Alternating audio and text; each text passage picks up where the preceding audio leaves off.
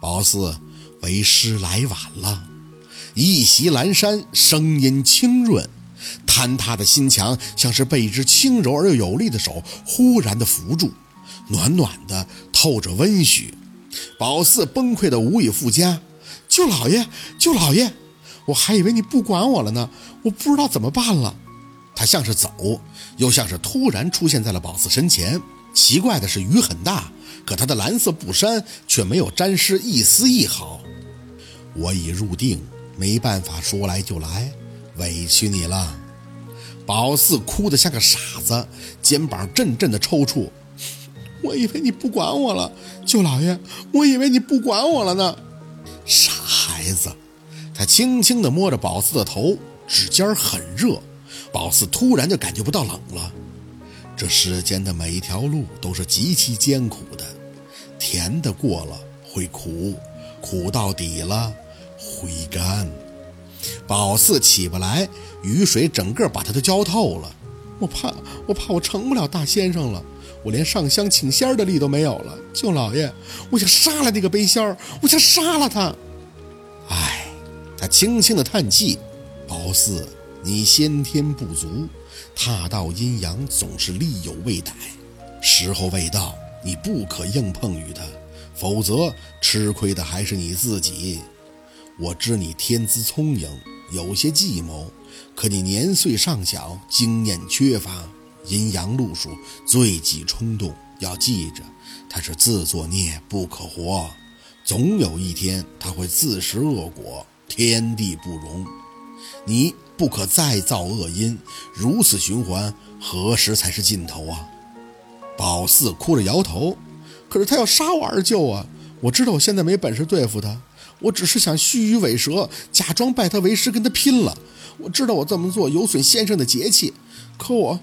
我怕我先生做到头，我也没什么本事，我就得让姥姥失望下去。我，他清楚你二舅对你的重要性，又怎么不会清楚你在骗他呢？舅老爷淡淡的打断宝四的话，摸着宝四头的指尖还在微微的发热。你还记得凤年临终前让你记住的话吗？宝四点头，记得。姥姥跟他说的每一句话，他都记得。那再说一遍吧。我薛宝四是薛家下一代的领堂大神，不管发生什么事儿，我都要照顾好自己，不能让家人担心。谋正道，为苍生，我还要跟着舅老爷好生的学道，不管能不能成为大先生，都不欺人，也绝不自欺。所以呢，舅老爷声音依旧平缓，还没怎样，你就开始妄自菲薄了是吗？宝四瘪着嘴摇头，我没有，我就是。被那个背仙给打击到了，我知道我自己的路难走，可我想着只要我努力，我会有成功的那一天的。我其实上次还对付了一只蚂蚱精，我特别兴奋。我，舅老爷轻轻地拍了拍宝四的头，宝四啊，那你还记得我跟你说过的话吗？让你记住的那句。宝四吸着鼻子继续点头，记得。就是能静心者方成大事，心若不静，出口伤人是小，有损大局是真。舅老爷笑了，手从宝四头顶拿开，雨水骤停，天气嗖然大亮，鸟啼声声。宝四有些惊讶，这是怎么回事啊？他没说话，而是轻轻拍了一下手，叩叩声再次响起。宝四抬着眼，呆呆地看着一只白色的大鸟从院子外边扑扇着翅膀进来。白身黑颈长喙，头顶鲜红，体型很大，翅膀张开，差不多比双臂还宽，直奔宝四而来，嘴里一吐，居然吐出一条活蹦乱跳的红色金鱼。这是忽然醍醐，宝四愣愣地看着舅老爷，舅二舅的。舅老爷含笑点头，宝四。入门难，大先生不是一日而为，须是人间百味，历经苦楚，戒骄戒躁，无论何时都要一心向善，心之所往，何事不成啊？宝为草木繁盛，而草多生于路边石崖，虽渺小，却也坚韧顽强。为师相信，宝四只要坚持，必有得到登顶那日。宝四没说话，不知道为什么是说不出来，捧着那条金鱼起身，却见那只大鸟直接趴到了地上。舅老爷脚下微微一跃，便坐了上去，双腿一盘，大鸟扣扣了一声，呼的展翅。宝四眯着眼后退了一步，再看过去，舅老爷已经坐着大鸟的背脊飞入了半空。清润的声音随着天际悠悠地传出：“宝四，记住为师的话，若遇疾苦，放下便是超脱。”声音一落，舅老爷和那只白鸟的身影便已消失在云层里。宝四恍然惊觉：“舅老爷，舅老爷！”抬脚要追，身体却一阵摇晃，砰的发出一声响。宝四愣愣地看向手边险些被打翻的水盆儿鱼，脑子里犯懵，这不还在黑妈妈这个小屋里边吗？伸手摸摸自己的衣服，也不是湿的，这不对劲儿啊！不是冲出去了，还看见舅老爷了吗？是做梦？可梦怎么会这么真实？况且这在水盆里游来游去的金鱼，要是做梦，怎么会真有金鱼呀？腾腾腾，敲门声响起。四姐，你怎么了？我听见声了，你没事吧？是小六。宝四木木的起身，浑身却清爽的很，脑子异常的清醒，看着那金鱼，很清楚是要知道怎么做。这鱼是舅老爷给他，让他给若文救命的。想起舅老爷温热的指尖儿，宝四摸了摸自己的头发，灵物。舅老爷给了他灵物。四姐，你没事吧？发个声，要是没事，我就先去照看我爸了。宝四没说话，不停地消化脑子里的东西，几步上前打开了门，手指那个盆子，把这个鱼塞进二舅的嘴里。啊，是给二舅救命的，快去啊！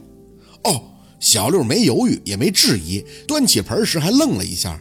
这这什么鱼啊？金灿灿的，像是小锦鲤，又不是。四姐，你昨晚求来的呀？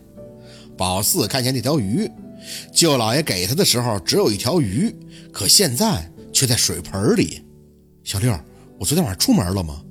小六懵懂的看他，好像是有点动静。我后半夜看雨停了，就眯过去了，隐隐约约的，好像听见你这屋的门一开一关了下，没太注意。后半夜雨停了，小六点头，是啊，下了一阵子就停了。怎么了，四姐？宝四没说话，看着那水盆，明白了什么。也就是说，下雨的时候是他元神出去了，拿回了鱼之后，又梦游般的去接了水，把鱼放在了盆子里。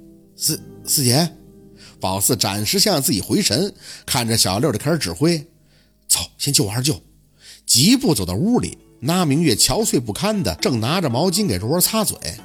宝四，你看见二舅，他这一直吐血沫子呢。哎，那什么鱼呀？宝四摆摆手，示意他先不要多问。这个是救二舅的，二舅妈，你先帮我把二舅的嘴掰开。那明月哦两声就掰开若文的嘴。宝四，你这样行吗？宝四知道那明月和小六都是绝对信他的，当然此刻的宝四也绝对有自信，指挥着让小六端起盆，边沿微微的倾斜，对准若文的嘴，不需要用手去抓，那鱼自己就钻进了若文的嘴里。红色的尾巴使劲扭动了两下，只看若文脖子一动，咕隆一声便没了动静。上手，宝四直接掀开若文后背的衣服，几乎是同一时间，若文的后背展现了一个圆形的红印儿，两条鱼形慢慢的显露。太极，十几秒后有微光乍现，宝四眯着眼仔细的辨认，八门的格局变出。修生伤度，景死经开。鱼从死门而入，遇钩而咬，清体后由极门而出，此术方破。小六兴奋地看着宝四，四姐，我就知道你一定会有办法的，哪用了三天呀？一晚上你就搞定了。不是我，宝四红着眼应着，转脸却直接看向窗外，是舅老爷。小六不解，大爷爷不是从不下山吗？啥时候来的呀？耳边再次萦绕那个让他听过无数次的鸣叫，呵，嘴角无端的颤抖。碰断小钟听云间之鹤唳，舅老爷是驾鹤西去了。好，今天的故事就到这里了，感谢您的收听。喜欢听白好故事更加精彩，我们明天见。